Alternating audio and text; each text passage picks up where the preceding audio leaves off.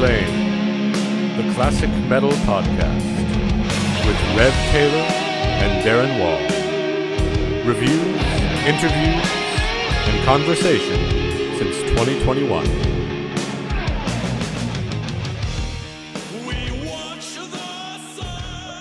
Hello, everybody, and welcome back to the third episode of season two of Keepers of the Flame, the classic heavy metal podcast, your source for all things classic heavy metal, nerdy, weird, all of the above, none of the above. But we are here anyway on a really nice, sunny Super Bowl Sunday here in the Pacific Northwest. My name is Darren Wall, my co-host, Mr. Rev Taylor, with me as always. How you doing, man? Doing great. It's a beautiful day, sunshine, unseasonably warm, feels like springtime. I've got my uh, my coffee with a little shot of Jameson in it, and um, yeah, I got the door wide open, enjoying the fresh breeze. So I'm happy. I copied you today. I have a co- I have a coffee with uh, some Dickel's whiskey, I think it's called. Nice. So that, and I also for my second beverage of choice, when it crests noon here, um, I don't know. I got this. I don't remember, remember exactly where I got this, and I'm not really one for adjunct flavors in beer too much, but I have this peanut butter graham cracker porter from Denver Beer Company, and peanut butter is the one flavor I kind of enjoy when it's added to beer, um, if it's done right. And so I don't know. This will either be awesome or it'll be disgusting. like, but you know, hey, props to Denver Beer Company, clearly out of Denver, unless it's just a clever name. But that's my beverage of the week. Of the week, so time for everybody here to crack open a beverage of their choice, and we will get into some heavy metal discussions here pretty quick. So, as we now do, we're going to start with our picks of the week. Um, and I picked my favorite album of 2016. Um, this is the debut record from Gygax. This is called Critical Hits. Um, so this band, obviously, clear to see, it's a Dungeons and Dragons band. Like, duh. I mean, that's what the name is. Gary Gygax, the guy who I don't know if he invented it, but he was one of the first guys writing uh, stories and game modes and etc. for this um, for that platform. Um, so they've got three full lengths to their credit. This is the first one. It came out January 22nd, 2016 on Creator Destructor Records. Uh, and this one, man, this one, my buddy Zach Palmer, who was another fellow Skelator alumni bassist, um, turned me onto this one. We were hanging out at some cabin, um, just kicking it on a lakefront. And on the way, he drove me back to Seattle. And on the way back, he had this album playing, and it really had these really cool, like Thin Lizzy vibes going on. And I was like, man, who is this? Like, I've never like. It, it was just a, it was old school but modern sounding, and it had a real fresh, but it had a real fresh take that I hadn't really heard on that style of music before. And he's like, oh, it's this Gygax band. They sing about Dungeons and Dragons, and I was like, really? Because you know, most Dungeons and Dragons themed bands, you think really like Rhapsody, like you know, Mhm. epic power metal, and songs about dewdrops with the whip of a dragon's tail and all this. But this was a much more riff based kind of rock and roll record. Um, and I fell in love with it instantly. Um, some highlight tracks for me on this are Draw Breath, uh, Liliana, The Hunter's Heart, Chain Lightning.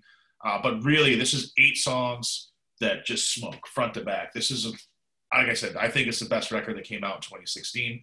Um, the guys in this band are uh, some alumni. Most of the guys from Gypsyhawk, who were kind of a stoner rock band that uh, played a lot in the early 2010s. Um, my band, my old stoner band, played with them at the Astoria um, up in Vancouver uh, a couple times, and they were always entertaining. I think one of these guys was in Skeletonwitch, and I think one of these guys went on to. I think he might still be in Night Demon. Like I think he's like gone, moved on and gone for Night Demon. But we also I've seen them play at. Uh, God, it was a Frost and Fire in 2019, I think, 2018 or 2019, one of those two years.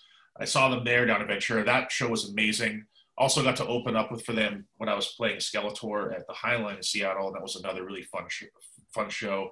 So yeah, um, if you like if you like good, just good riffs, fun rock and roll with a heavier tinge to it, if you love Thin Lizzy, if you like Dungeons and Dragons, and if you just like good music, this is a great album. Um, you know, one of my favorites of the modern era. I liked their second one for quite a bit too. Um, haven't honestly delved into the third one much, but this one to me just has some real magic to it. Um, so yeah, Gygax Critical Hits. If you don't got it, get it. It's an awesome addition to your collection. So you might say they rolled a twenty on that particular album. they definitely rolled a 20 Yeah. on that particular album. It's uh yeah, it's a banger. There's no there's no weak spots on this album. Armor is true on this one. What do you got, brother? Well, I have um, kind of one of the lesser loved, but but still pretty solid albums by Saxon. Oh yeah, dude. Yeah, this is Power and the Glory from 1983. Um, you know, I'm not going to come out and say that this is as good as Denim and Leather or Wheels of Steel, but um, I do really like this one. I think I think some of it's just that I've got a small record collection. I don't have a lot of money. I found this one. I'm like, it's Saxon. I'm buying it. I didn't know it at the time, and uh, just kind of got to know it through listening on vinyl. Uh, and I think this one actually has a really cool vibe to it. I think it it was a little bit of an attempt to go in a little bit more of a commercial direction and a little bit more of a polished direction. Um, so it sounds a little bit more like like some of the Iron Maiden ma- albums from that period. Uh, the guitar tone is not quite as prominent, uh, and it's got a little bit of a sheen on it, but it still works because really, like the core of Saxon is just like good, simple riffs, driving rhythms. Um, the last time I listened through this this morning, kind of to, to prep for this, I just was struck again by Nigel Glockler, the drummer, who's just so good and kind of has been the whole time, and and, right up until the present day, which is something we're about to talk about. But um, yeah, a, a lot of these tracks are really fun. Power, the title track, "Power and the Glory," is super catchy. It gets stuck in my head all the time. I like Redline. Uh, this one is like a weird pressing that has Suzie Hold On on the record instead of Midas Touch. Really? I wonder Yeah. if mine has that. I don't. I, th- I have this album somewhere. Uh, Yeah. I wonder if mine has that. Yeah, I couldn't find any reference to like why that would be, because that one's sometimes on like I think at different versions on a different album, and then uh, I think on the original version the track Warrior is at track three on side one. So I don't I don't know what that was all about, but still it maintains most of the core of the album. I really like the song Nightmare, just really catchy, with the cool vocal harmonies and stuff. Um, Warrior's fun, and the Eagle has landed is really epic. Just one of those like cool you know, Saxon's going to sing to you about a historical event with this great like mid-tempo groove. Um, Yeah. so yeah, and this one's. Uh, I was reading about it. It seems like it gets, you know, not as much love as some of the other albums, but I still think this one's really good.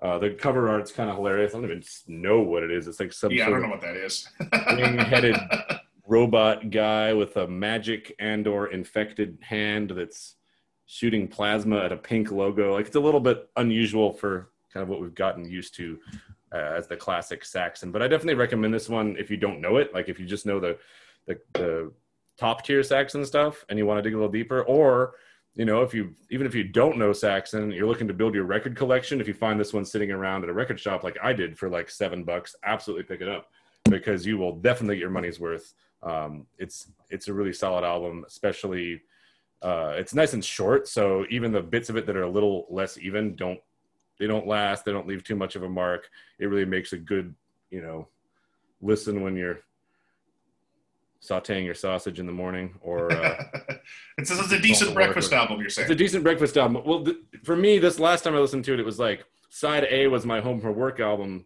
yesterday, and then side B was this morning's breakfast album. So it kind of got broken broken up into two bits, and that worked pretty well.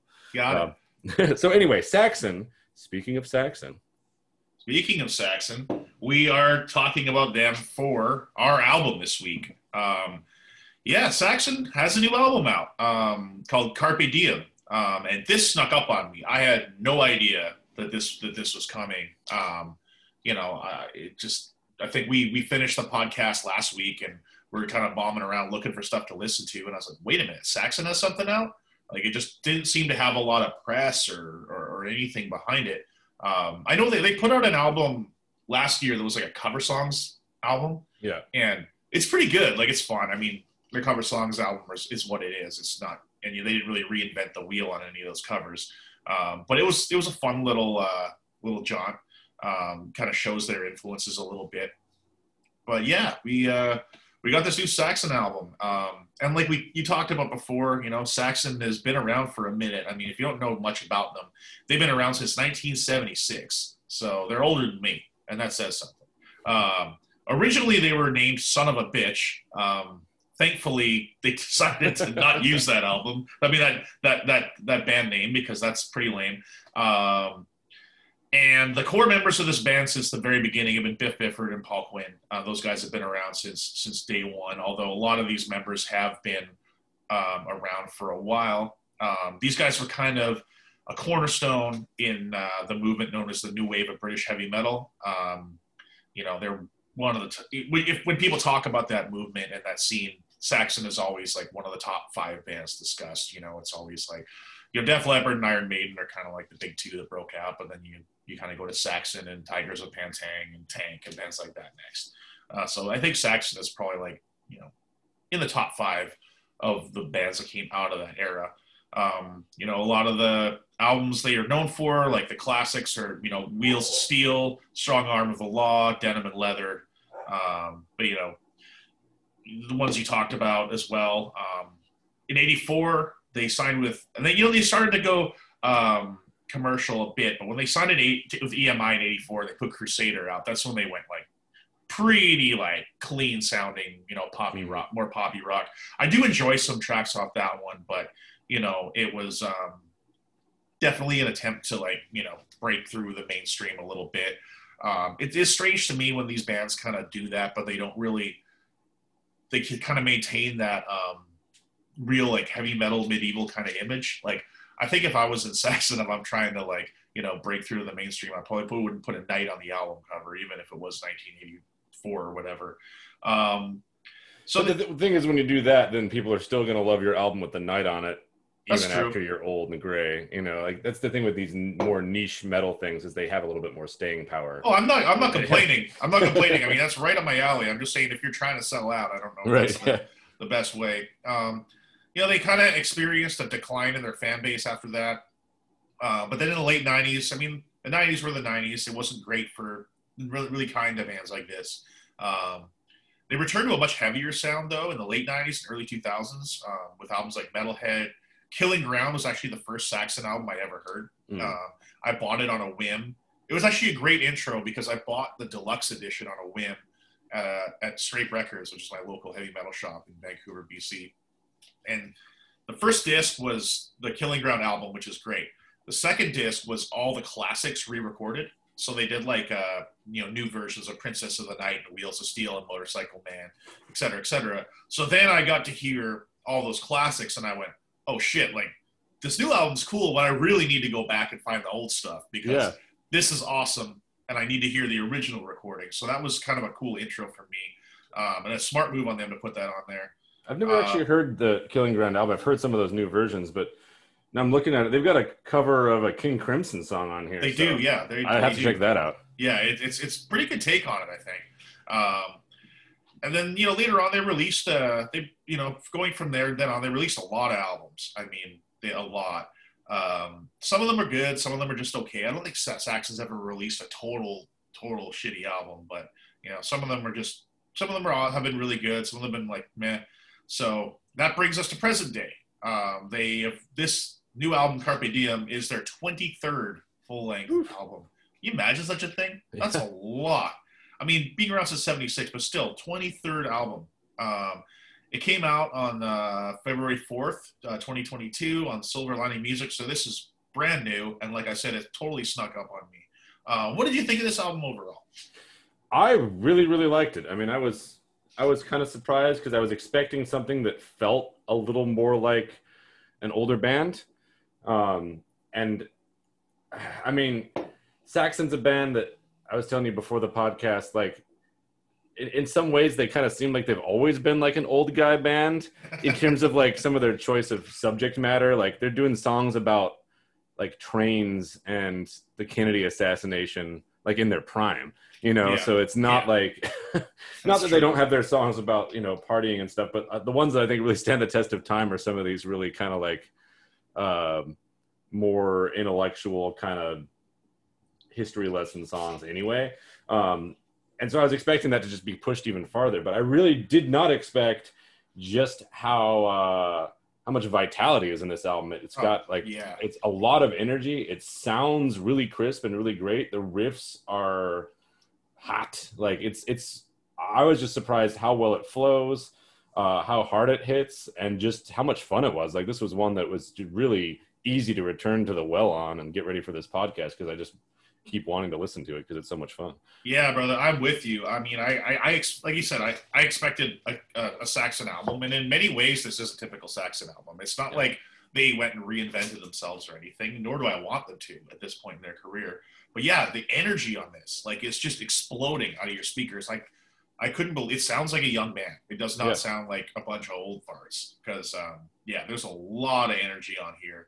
Um, as far as the material goes, it is typical Saxon material, you know, which, you know, you can call that a good thing or a bad thing. I call it a good thing. Um, but, you know, you get this, these riff driven songs, and the guitar riffs have always kind of been Saxon's main strengths. Not to say they don't have many, but the catchy guitar riffs are kind of like the main thing. Like you think of Saxon, immediately the riff from Princess of the Night comes comes into yeah. You know, that's kind of their main strength. Um, they got that classic new album sound. Uh, again, lots of energy. The production is very big on this record. This is a very, very uh, highly produced album. Um, it's got Andy Sneap behind the control board. Mm, so mm, if you know, I mean, when Andy Sneap is behind the control board, you know what you're going to get. Um, you're going to get big, shiny guitars. You're going to get very clangy bass. You know, lots of bells and whistles you know, big sounding drums. And this is an interesting thing to, to do, I thought, because we talked about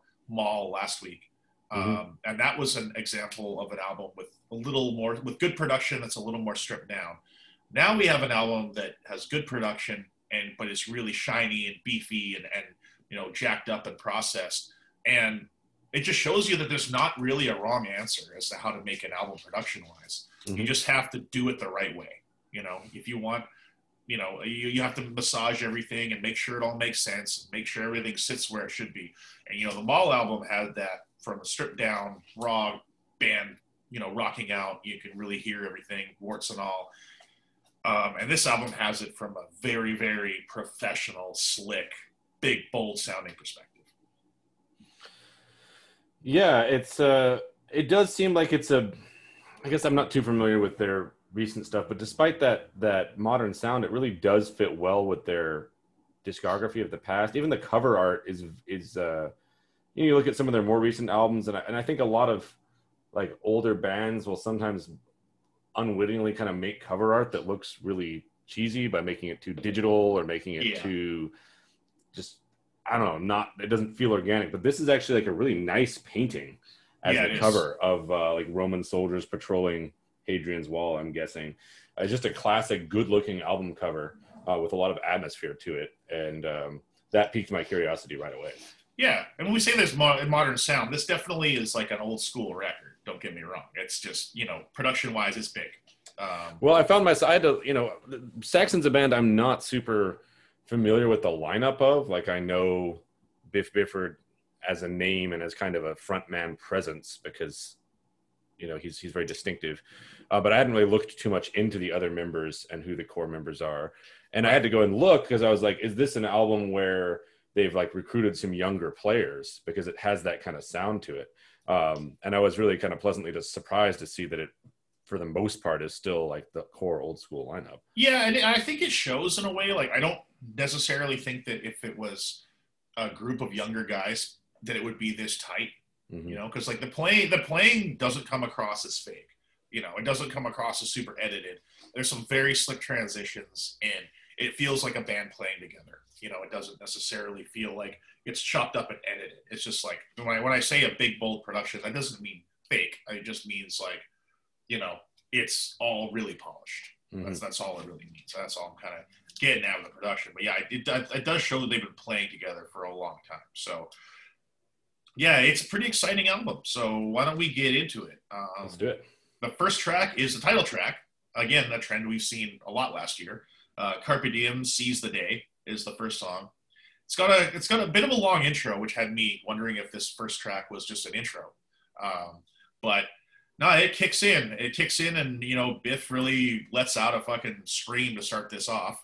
Um, oh, it's a great way to start the album. Yeah. The, the intro just kind of some general atmosphere. You got some war drums and like a horn of some kind, and I guess it's kind of portraying this, you know, ancient world militaristic kind of thing. But yeah, I mean, you get the drum fill, you get Biff with a, you know, letting out a howl that sounds great. Goes right into the uh, a perfectly placed heavy metal hum, which is Mhm. something I'm still working on figuring out. You know, when you can do it right, it's so good. But I found it's actually really hard to find the right place to do the mm, yeah and have it work. You know.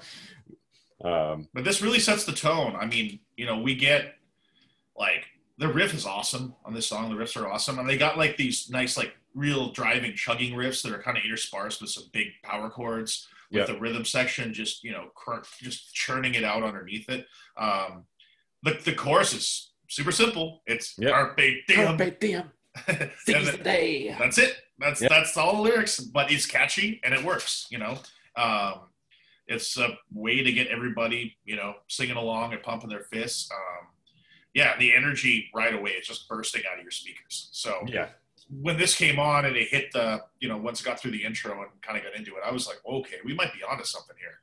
yeah, same. And and honestly, Biff's voice sounds great.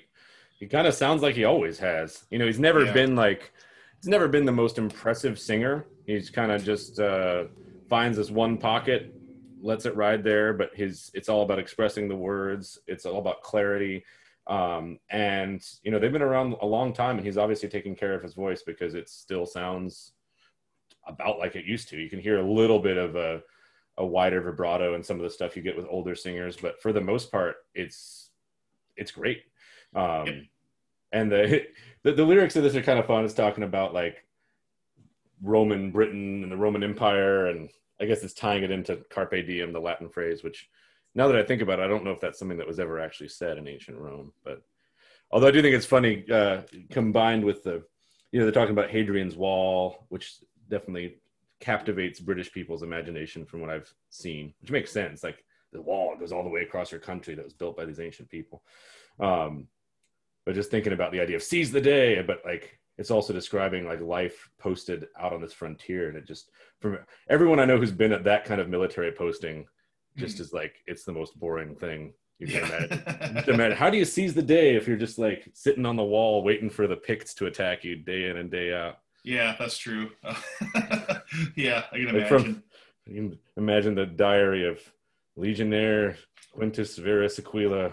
Hmm. Well, today the cohort commander said we had to carpe diem. We had to seize the day. So, hmm, I shot an arrow at a squirrel and had an extra wank. I can say to this day, see, it's like the kind of shit that was running through my head. But the song's great. yeah, really it is, was. man. Um, and you and you know, I've heard interviews about with Biff talking about his. He he made a conscious decision at one point in his life to, you know, make some lifestyle changes to you know save his voice. He quit Mhm. smoking. I guess he was a smoker back in the day. Um, you know, curbed his drinking and really decided to you know realize that he was going to be in this for the long haul. I mean, career musician, right? So you don't want to go. He's not going to go get an office job. So you know, he kind of had to make this work. So he's made some conscious decisions over the years to, you know, take care of himself and make sure he can still sing. Well, you can tell. I mean, and props to him for that because, like, for example, uh, "Princess of the Night," which we covered in Greyhawk early on, so it's the first Saxon song I really dug deep into, and uh, uh, I listened to the original version first, and then checked out that re-recorded version um, that we were just talking about from Killing Ground, and uh, the vocals are better, you know, Yeah. 20 years later than they were in the original. His voice sounds better, and he's singing high notes that he wasn't singing uh, in 1981, and that's the opposite of what usually happens. So Yeah. Yeah, I agreed. So anyway, we're we're off to the we're off to the races here on this one already on track one, and then that leads us into track two, which is the Age of Steam. Um, and it's got like this cool little 30 second intro to start, and then you know this got another real badass riff comes in. There's some cool lead breaks. Um, it's like you know it's got a similar pace, I guess, to uh, track one, but it's a Mhm. little more restrained. Mhm. Um, I really uh, really dug the halftime chorus. Um, Mhm. I thought that was I thought that was a good move. Um, and yeah, Biff's again in fine form. So I thought this song was really cool too, and it kind of indicated to me that you know this is a veteran band and they kind of know how to switch things up a little bit here and there, even if they're not reinventing the wheel with each song. They know how to switch things up and keep it interesting. One of the things that really stood out to me the most on this album um, is just how good the lead playing is.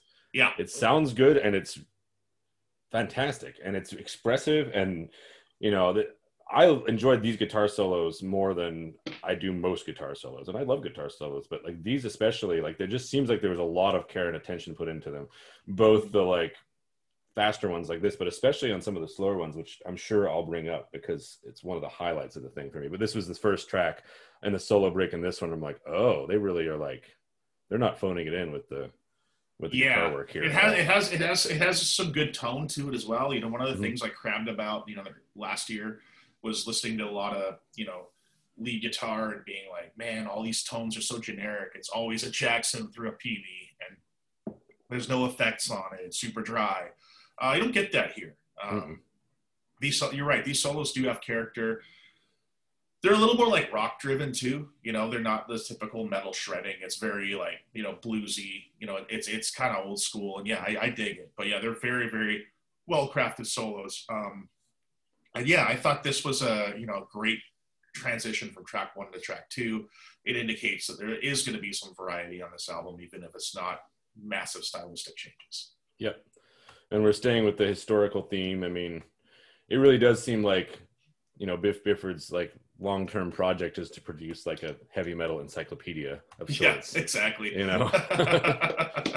yeah, that kind of seems to be it. I mean, it, and, and you know, you could do that. Like sometimes it's obnoxious when bands don't do it. Like I, I guess maybe it's the subject matter that sometimes I'm sick of the remedial Viking history lessons. Like you know, Right. we talked about in the past, like you know, Valhalla, we're going to Valhalla when we die, and all this shit. I'm like, yeah, come on, just knock it off. Unless you know, unless you're from there, you know, and you have a interesting insight to do it. I think it's just been, to, been done to death. But there's nothing wrong, I think, with you know some historical tales if, if that's what you're feeling.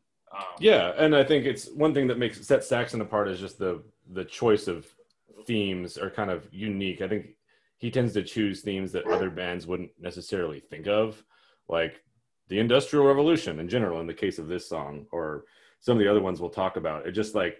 Or, or looking back at their classic catalog, like I don't think it would occur to most metal bands to do a song about the Kennedy assassination or about the moon landing no. you know, because it it just that seems like recent history, but that's something that Saxon kind of thrives on doing, and I think that's cool.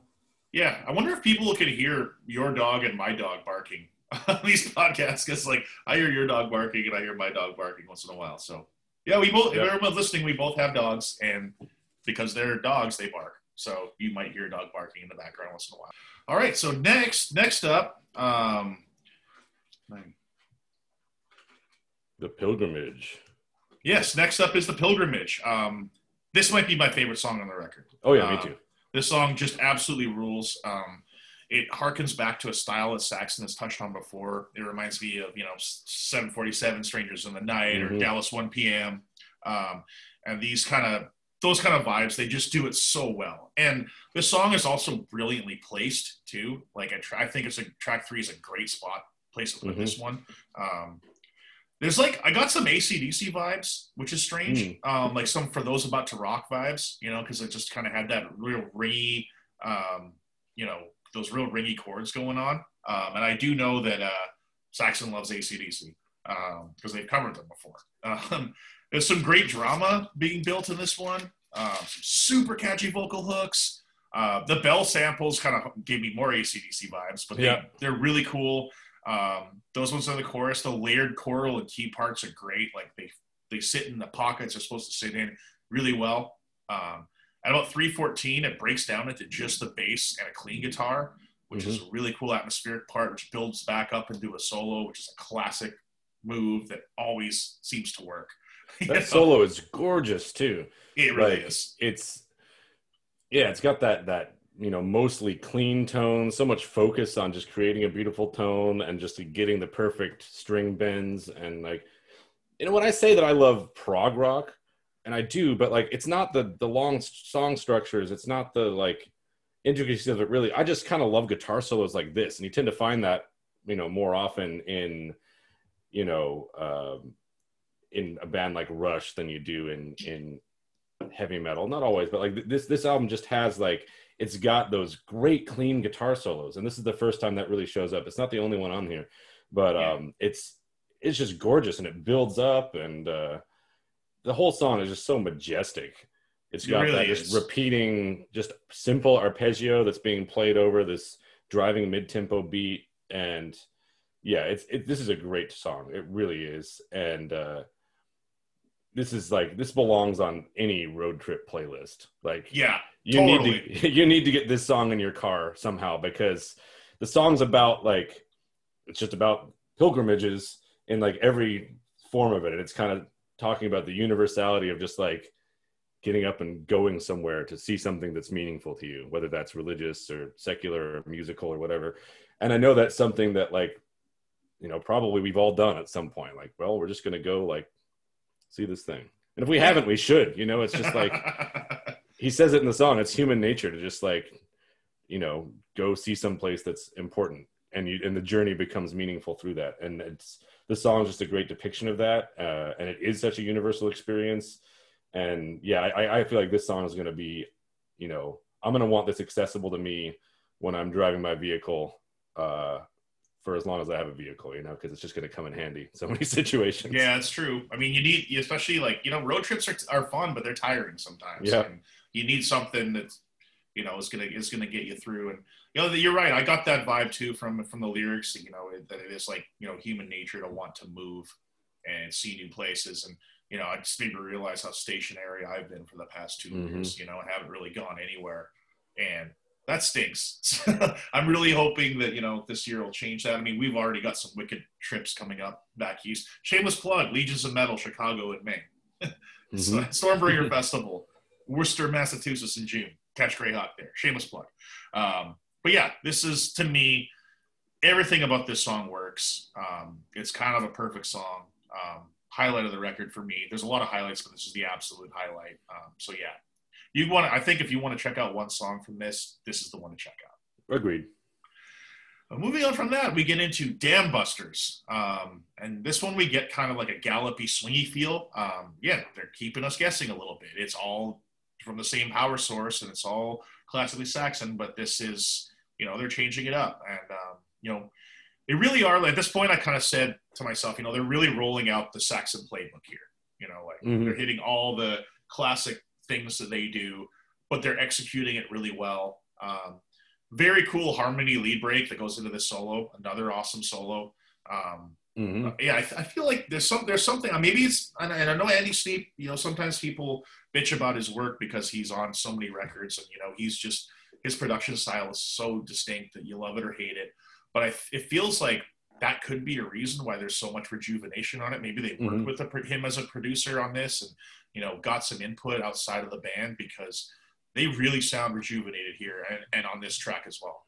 Yeah, I mean, I can and I can see that there's a. Uh, you know, it's interesting that I saw that King Crimson cover is on uh, Killing Ground because there is kind of a Robert Fripp approach to some of these guitar solos that feels like it's to me it feels like it's coming a little bit from outside the realm of like just traditional bluesy heavy metal and it's bringing like a little bit more of an elevated um, lyrical quality to it. I think it's really great. Yeah, And uh, go ahead. I was just say, Dam Busters. I can add this to my like little mental playlist I have going of songs about the RAF and World War II, There you go. British heavy metal bands. We put Yeah. Aces High on there. Um, Grim Reaper on one of their recent albums did a song called Wings of Angels. It's pretty good. Um, they opened with that when we played with them way back in 2018 Yep. and uh, now and uh, Blaze Bayley had that 303 Squadron song on There you go. War Within Me, and then Dam Busters can go on there because this is about the uh, mission to bomb these dams in Germany in World War II. And it was this daring raid because they used these heavy bombers flying down super low, and they dropped these bombs that are engineered to bounce across the water to like bounce through the defenses and like hit the dam on a Hell yeah. bounce, which is a bizarre engineering feat Hmm. and a kind of a raw, raw, raw moment for Britain, which is I think is probably where the inspiration for this is coming for. Probably a little bit, but you know what? It's a cool thing to touch on. You know, it's not like you know, like you said, it's not really like remedial history. It's like th- this is a pretty cool event that you know doesn't really get talked about a lot. Right. Like a lot of metalheads are probably, you know, this gives them the opportunity to learn about a piece of history they might not have known about before, which is cool. Yeah. So moving on, we have the song "Remember the Fallen," and here we go. um, we have our second COVID. Song. I mean, I don't know if it would be the second because it was like it was just mentioned in one of the Tony Martin songs Right. once. But this is so probably our first song about COVID in 2022. Mhm. Um, I believe this song is well intentioned. Um, I think it's like you know a song about you know just the fact that humans suffered during this whole event and that it, it just generally sucked for anybody. I don't think COVID was great to anyone. I don't think anyone looks back at the COVID pandemic and says, "Oh man, I sure wish that was still going on." Um, but it's and it's not as cringy as it could be. But I I'm not down. Um, I just the the music on this track is awesome. You know, I'll say that this is a cool song, but like you know when they talk about like it came across the China Sea, like what the fuck? You know, like there is is there, is there a China Sea? Like before I say South China Sea that I think divides China from like the Philippines. yeah, but it, And I mean, like, I are they talking about the Pacific Ocean or like? yeah, from the perspective of Great Britain, I don't really know what that would mean, unless maybe from Australia you might call. I, I don't know. So I'm not. It's, I'm it's not a really sure. weird. It's a really weird line, and you know, I don't see this as them being like idiots. I just think that this is kind of lame. You know, It's- I think that's the main thing. I, am not going to sit here and be like, oh, this is like you know problematic on any level because I don't really think it is. I just think it's kind of lame and dumb. But that's just my take. Yeah, I, I guess I'm kind of curious to uh, to see maybe in five years how it lands, um, because I think we just have such COVID exhaustion right now Yeah. that it's not really something we want to like listen to a song and think about. Um, I mean, I like that it's it's not it's not trying to foreground any of the political controversy or anything. It seems to be mostly kind of just saying, you know, remember the fall, remember the people who died, remember the healthcare workers early on who really like put themselves in the line of fire. And that is the thing that I find is getting, and that you know, actually, that kind of like that makes me feel a little bit better about it because I do feel like with all the, you know, not to get too political about anything here, but with all the political talk that's going on back and forth, I think the fact that a lot of people died from this thing is being completely forgotten. You know? Yeah, and I, I think one one thing I did enjoy about listening to this song is it did it did cause me to reflect a little bit. At first, I was like, "Oh, COVID song, really?" But you know, by the time the song was over, I was thinking about my friend Antoine, really Mhm. talented opera singer who died way back when we had COVID in, in early 2021, and like just kind of reflecting on, you know, it was a huge talent that that died young because of COVID, and and uh, I guess bringing the focus back around to the people who actually died does seem like if you're going to do a COVID song, maybe use the best possible angle you could. have. Yeah, I guess, I guess, yeah, and that's probably it. I just, I think I just didn't want to hear it. You know, Mhm. like at, at this point, like I'm just like, like I'm kind of looking for anything that's gonna really like distract me from like world events at this point in time. You know, Yeah. like I don't really want to hear. I get enough, I get bombarded with enough of that crap on social media, and like every time, like and every person I talk to, like you know, I went over to get my Mustang from Port Orchard, and people don't know Port Orchard is like you know, it's it's a ferry ride. It's either a ferry ride away from Seattle where I live, or it's a big drive around the horse. So I took, I didn't. I obviously I got to get my car, so I took an Uber from here to the ferry terminal, and all that guy wanted to talk about was COVID.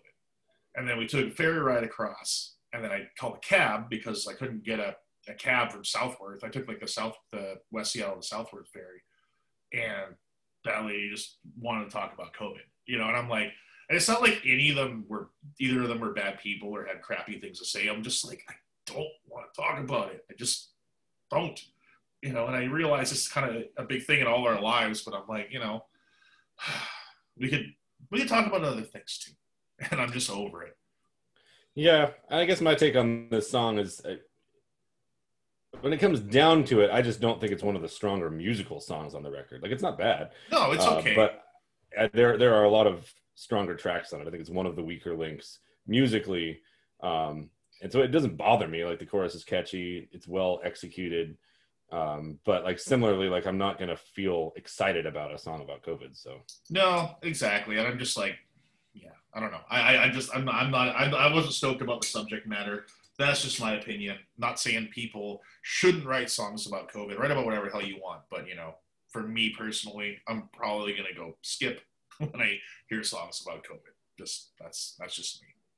But anyway, we don't need to dwell on that song all day. We move on to the next track, which is Supernova, which I think was one of the heaviest songs on this record. Yeah, this is one of my favorites too. This Yeah. one has uh, Biff Byford putting on his Carl Sagan sweater. Yeah, like, teach us about the Oh, universe. yeah, that's true. cool. Yep, it's it's. uh I love how like you know this they do that classic thing where the riff is just like you know just churning and rocking out, and the bass and drums are just driving underneath it. You know, it's Mhm. got that real like consistent driving rhythm. Um, it's pretty unrelenting um, in a lot of ways. It kind of pushes them like it, it's it's heavier than the stuff they usually write, and I kind of almost push them into like you know a, a much heavier territory. I dug this song. I thought it was one of the stronger ones on the record too. Um, the production really works for all the instruments here. There's good enough separation. You can hear what everyone's doing.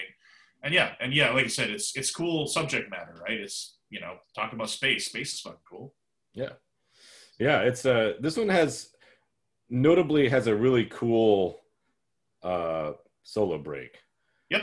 It, it- Again. halfway through, like we get this clean guitar arpeggio, and like for a split second, it reminded me of like a song from like an Immortal album or something, like At the Heart of Winter or something. It just had that kind of like echoey, clean guitar arpeggio that gives it this kind of like frosty atmosphere, which I think is they're going for space, right?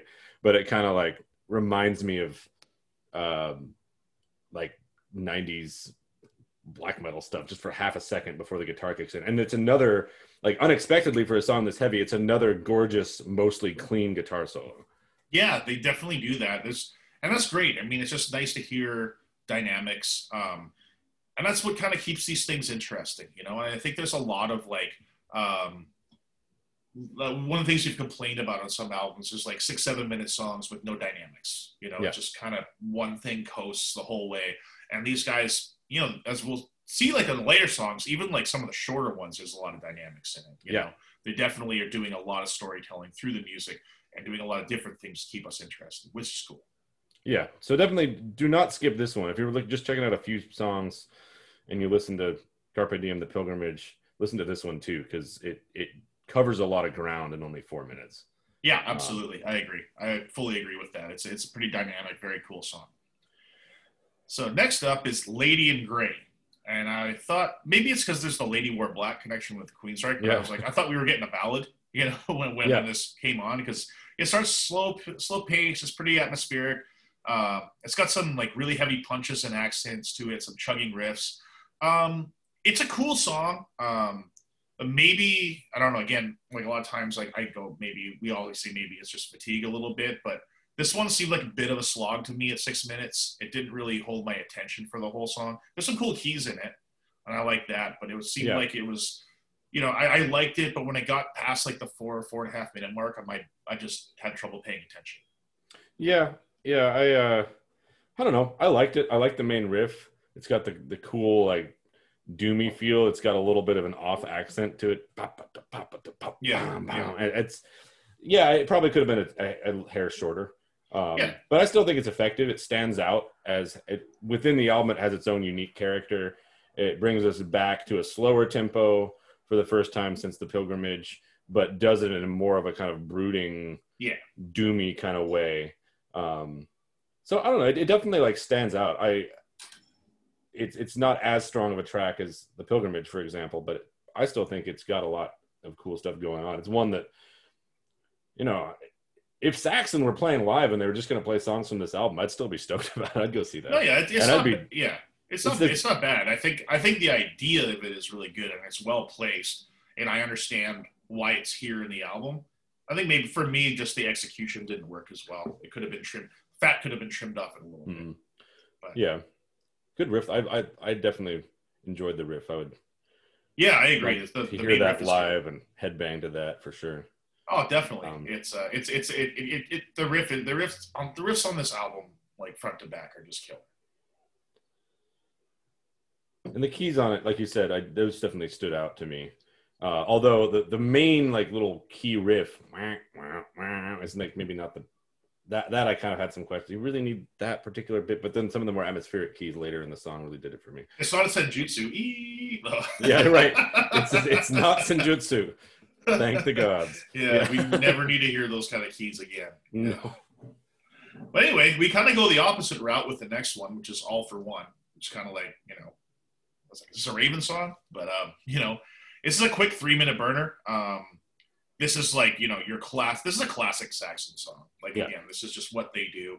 All the elements are there the riffs, the driving rhythms, uh, vo- great vocal hooks on this one, and more cool lead breaks. Um, I don't have much to say about it other than it's just an awesome song. You know, it's like there's not a lot going on, but it just rocks.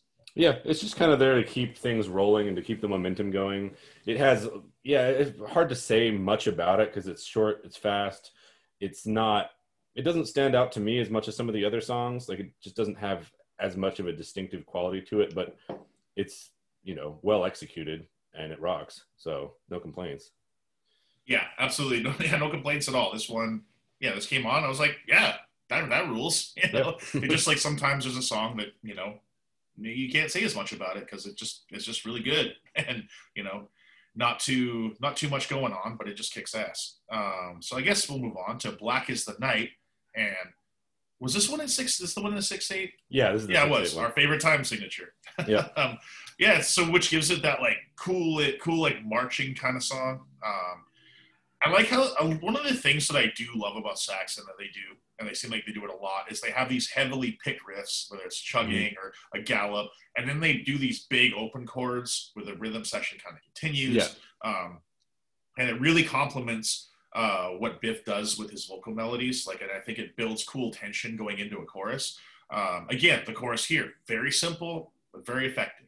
Um, not a lot to it lyrically, but it's just a really cool chorus. Um, around two minutes, like we get down to another really clean part for solo time. And, you know, this is how you keep these types of songs interesting. You know, they, Mhm. they throw those little clean parts, those little twists and turns, um, you know, and it's, uh, it, it, it's, it's, it's really cool. Um, yeah, I I don't know. It's just really well executed.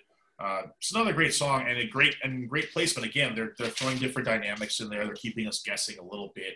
Um, I'm not getting burnt out at this point. I'm excited to hear this song when I'm listening to it the first time. So yeah, it's another another another win for Saxon on this song. Yeah, absolutely. I mean, they it's getting towards the backs of the album now, second to last track. But instead of kind of sticking something in there that we might forget about, they give us a really distinctive song that has some unusual flavors that we haven't seen uh, in the album yet, like the time signature. Um, subject matter seems to just be about like, you know, how it gets dark up north above the Arctic Circle, you know. Um, and maybe it. and again, maybe. I was, yeah, black is the night, man. Mhm. Um, and maybe I was imagining it, but again, like there was that kind of the the solo break kind of went into that that uh, frozen clean guitar kind of bit that just almost made me think of some classic black metal stuff, just in terms of atmosphere, just a little tiny flavor of it. I don't know if that was on purpose, but it fits with the uh, it fits with the subject matter. Yeah, yeah, I hear you, man. It was it it, it, it worked to me. I don't I don't remember too much of the lyrics on this one, but yeah, it was the song really worked for me. And yeah, like you said, it's I think this might be the first one we reviewed where like the second last track wasn't just stuck there or wasn't the weak one on the album. You know, they actually put something there, and given what they moved into next, I thought it was really a wise placement. Yeah.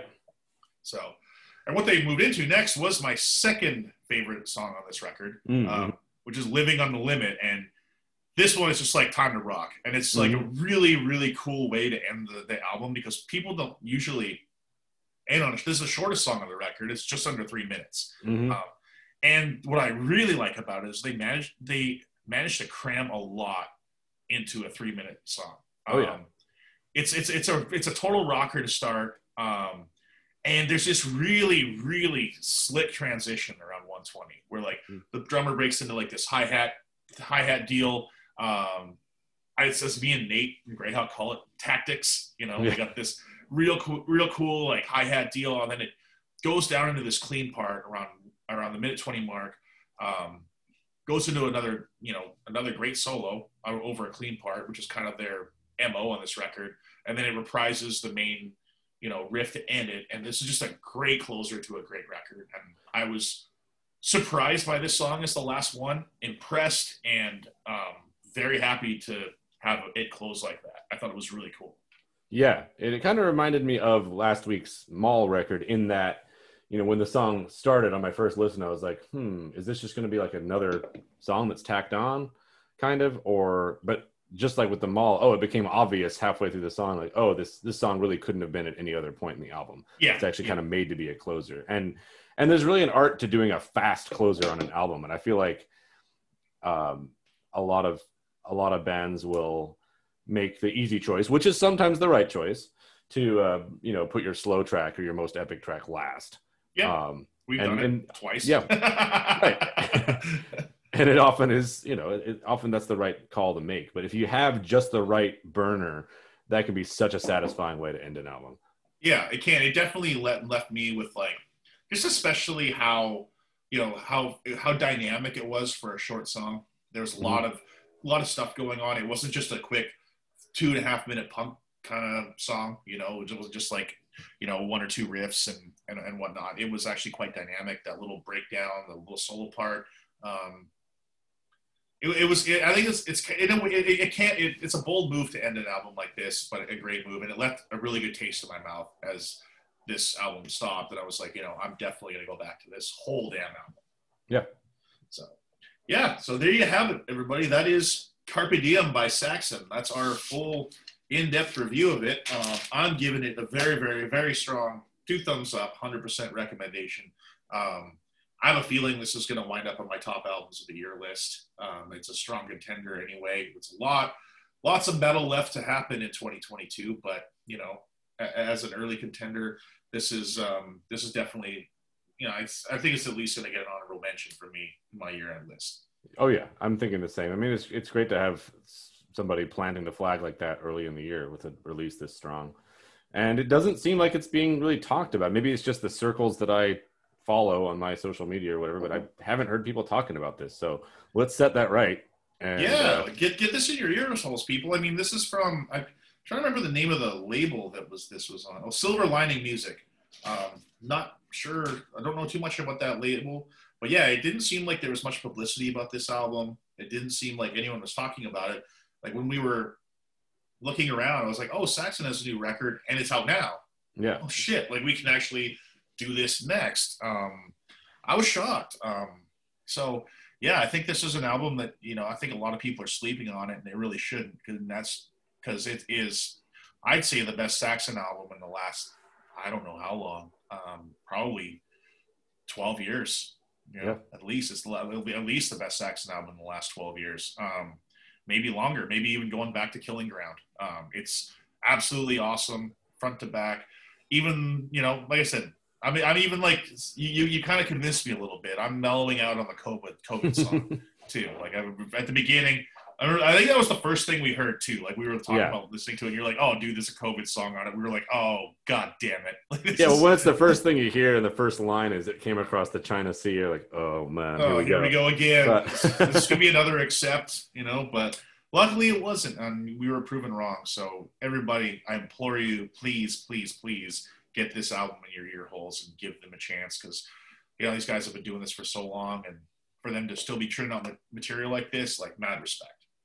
Yeah, I mean, this is an album that, and especially after Senjutsu, um, Oh, and like, this is an album that really shows like what I think what a late career album can and should be, in that it's taking advantage of the of modern approaches to production, so you can hear the band's performances in a clear way that um, highlights certain things that weren't obvious in the earlier recordings Yeah. and it also has a certain maturity about it like there's not sometimes you get the like odd little cringe moments in the 80s stuff where they're like you know sorting out their style and they kind of like lean a little too far into pop or a little too far into like trying to be sexy or whatever but at this point they've kind of figured out what they're good at and they do that. And so there's a maturity about this album. Um and, and it's that maturity in terms of compositional process mixed with being able to uh, really use a lot of resources and do a really focused production. And you end up with a really high quality product um, that really shows what this band is still capable of and is another feather in their cap. So um, yeah, props to them for just like showing us how to do it. I hope that when we're in our 60s or 70s, that we can put out something that's good. I couldn't have said it better, man. That was a really, really eloquent, astute way to put that. Um, you know, it's it's it's a it's a testament to how good these guys are and how you know it seems like it seems like they're having fun. You know, Yeah. Like if there's there's a good energy that comes out of this album. Like sometimes you listen to an album, like I don't know, I, I listen to like I mean I guess we keep going back to Senjutsu as a comparison. This album craps all over Senjutsu. It's a thousand times better, but.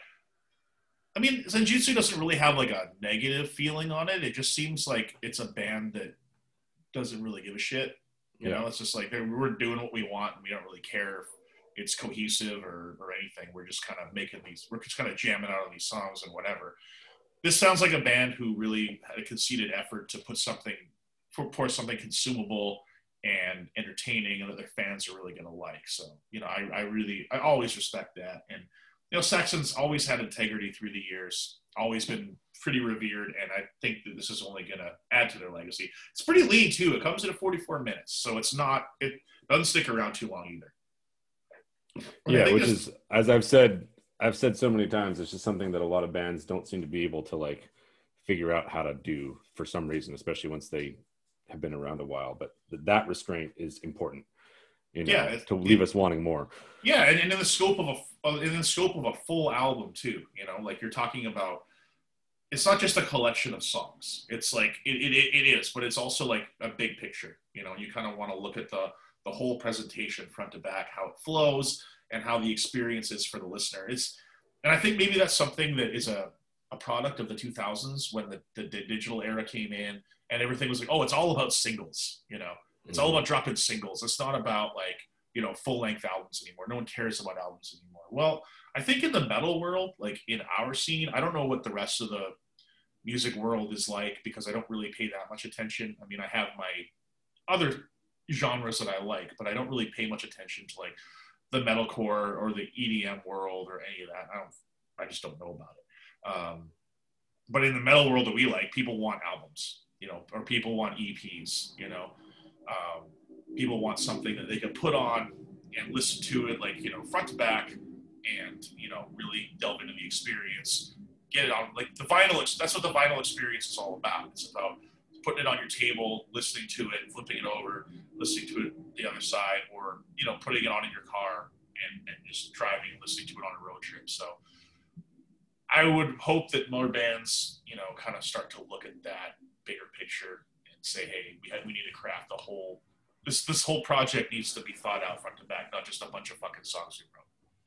Right. And I think it's increasing like people want albums more than ever because they want they want to know what it is they're listening to. And I think we live in an era where like I don't know, with like cryptocurrency and NFTs and all this stuff, all this digital stuff. It's like I feel like it's often a question like what what is the product? What are we actually listening to? What do we actually have here?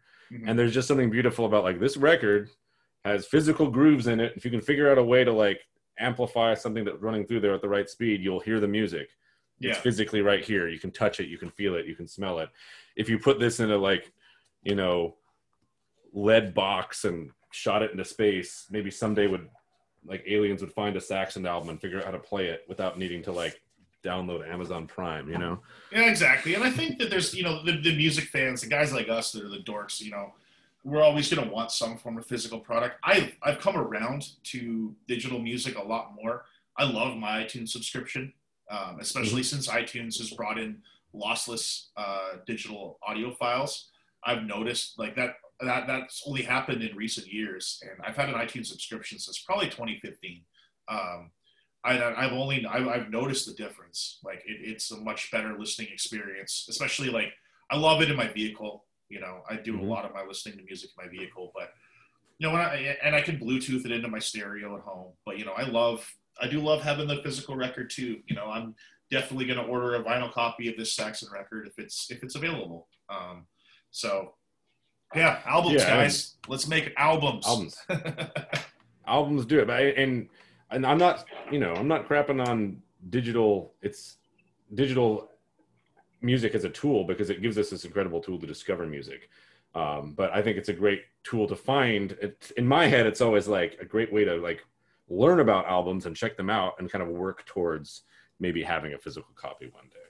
Certainly. Like, last night on my, you know, I went on this whole, you know, weird Eastern Bloc music band binge and found these like, it's like Czech sort of Novum band and this like Slovak pop star, and it's great. I'm I'm so into it. I would never be able to like find those records in Bremerton, Washington. Yeah, you fair. know, or probably anywhere in the US. But like thanks to iTunes, I can just be like, oh cool, I'll just like add all this stuff on here and I can listen to it whenever I want. And that I'm not trying to knock that power because it is incredibly powerful and it allows us to get our music out and to get this podcast out.